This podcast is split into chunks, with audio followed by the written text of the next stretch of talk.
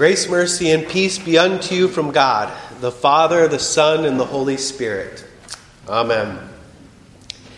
Now, I once heard somebody that didn't believe in God say that he prayed whenever he flew on a plane.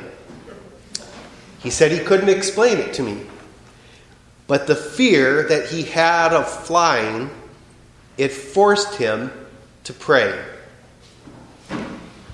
Deep down inside, no matter what we think, we all have a need for peace with God. And this need comes out in a lot of us when we fear for our lives or when we feel that our lives are coming to a close. I visited with a lot of people that were coming close to the end of their lives.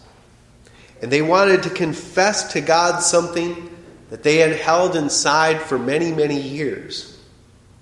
They wanted to know for sure that even that sin that they did so many years ago could be forgiven. I once remember a person confessing something that they did at the age of 19. And they were in their 80s. And the relief that comes over one's face when they hear God's word of forgiveness, even for that sin, it's amazing. It's like weight is literally lifted off their shoulders as they hear God's word of forgiveness. And their faces contort. They change from faces of worry and fear to faces of thankfulness and peace. What do you fear? What do you do with those fears? If you were to face God tonight, would you be afraid or at peace? But now, thus says the Lord who created you, he who formed you, fear not, I have redeemed you. I have called you by name, you are mine. When you pass through the waters, I will be with you, and through the rivers, they shall not overwhelm you. God tells us not to fear. Why? Because we're good people and we're better than most people? No. He says, Do not fear, because I who created you and formed you have also redeemed you. I have called you by name. You are mine. We are not to fear because He has worked for us, even though we've run from Him. We have run so far away through sin, neglect, life's pursuits. We have lost familiarity with God that we once had. And now, the thought of meeting Him face to face, it makes us scared. But He says, Fear not, I have redeemed you. And He also said, When you pass through the waters, I will be with you, and through the rivers, they shall not overwhelm you. Now, why would he say that? Well, water in ancient times has been a sign of judgment. Think of Noah's Ark. For the world, the water, it meant judgment, it meant death. And think of God freeing Israel from the Egyptian slave owners. For Egypt, water, it meant judgment. Think of our baptism. Our baptism, it means the death of all of our sins and all of our evil desires. But for us, the waters of baptism means life. Do you not know that all of us who have been baptized into Christ Jesus were baptized into his death? We were buried, therefore, with him by baptism into death, in order that just as Christ was raised by the glory of God the Father, we too might walk in newness of life. And it says, if we've been united with him in a death like his, we shall certainly be united with him in a resurrection like his. You see that word united? Through the waters of baptism, we were united with God, just like he said in our Old Testament lesson. When you pass through the waters, I will be with you. Remember what Jesus said? When it said, All authority in heaven and earth has been given to me, therefore go and make disciples of all nations, baptizing them in the name of the Father, the Son, and the Holy Spirit. And behold, I am with you always to the very end of the age. He's united with you. The further we stray from God, the easier it is to forget that one, at one time we passed through those waters with Him. That He said our name through the mouth of our pastor. He called us by name. And then He said, I baptize you into the name of the Father, the Son, and the Holy Spirit. And if you have not been baptized, God is calling you.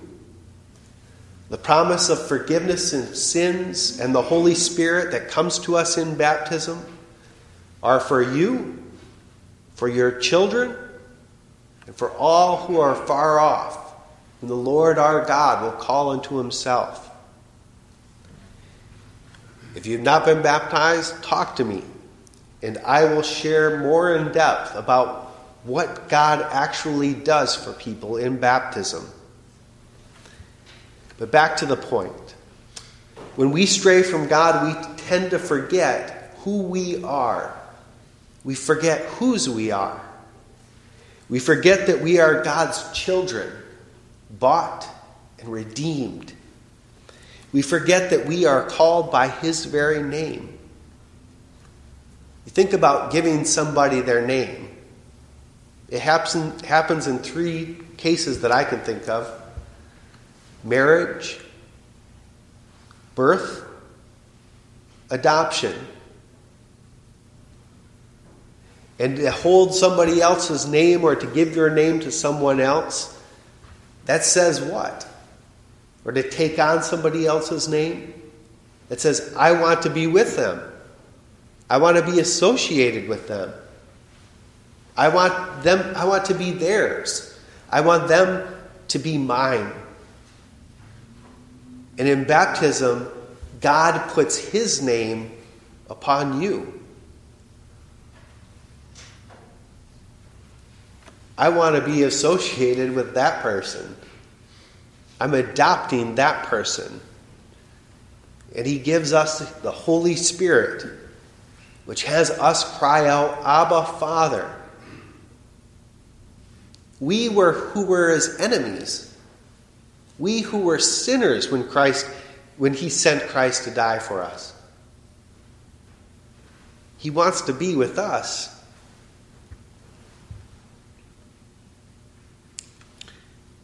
We forget these things when we run away or if we spend a lot of time away from God's Word. And the stresses of this life, they threaten to overwhelm us concern of money, worldly duties. I'm already thinking about tax season. we see temporal things as everlasting, and we see eternal things as a myth. All of this makes me wonder personally why I so often stray. I don't get it. Why would I do that? Why do I fall back into fear and forget the promises of my God? Do you ever wonder why you stray? Our God knows us all too well, and that's why He comforts us with His Word. Remember, this was first spoken to the people of Israel who had strayed tremendously. And he reminded them of their baptisms, so to speak, as they crossed through the Jordan, as he saved them in the flood. And he reminds us of his loving care for us in his Son. And through that word, no matter how time, many times we've strayed, before he says, You are precious in my eyes and honored. And I love you. I give men in return for you, people in exchange for your life. And God not only exchanged peoples for his children, he loved you so much that he gave his son for you. Justice demanded that your sins must be paid for. For we have sinned against God and each other daily. We have not loved God and we have not loved our neighbors, not even our own family members, as we should. And justice demands the life of each person justice was paid when God gave his only begotten Son in exchange for you. Can you believe it? Jesus is perfect, without sin. He did everything that the Father, everything in the Father's will. You and me, we've done everything the exact opposite of the Father's will. If anything, he should want to be done with us. But he says, There is hope yet. I am sending my son for them. And he puts all of your sin, all the things that you've done, upon his son. And that exchange, your life for his, it began in the waters of holy baptism. When Jesus was baptized, John was baptizing a baptism of forgiveness for a baptism of repentance for forgiveness of sins. Did Jesus need to be forgiven? No. He was without sin. But he came to those waters and he made a great exchange. We go to those waters, we leave behind our sin, our shame, our theft, our adultery, our murder, everything that we've ever done. And Jesus comes and he picks up all of those things, and they become his. And he takes those things to their ultimate end, the place of death, his cross. And in baptism, we become God's children. And we receive everything that is Jesus's His righteousness, His purity, His perfect obedience. We receive God's love.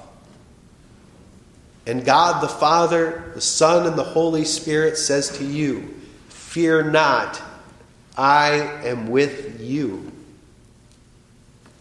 Remember who you are, whose you are, when fear envelops you. You are God's child. You are a part of the church, Christ's holy bride. And no matter what the world may throw at you and us, we need not fear, for our God is with us he has called us by name, and we are His. And now the peace that surpasses all understanding. Guard your hearts and minds in Christ Jesus until He returns for you. Amen.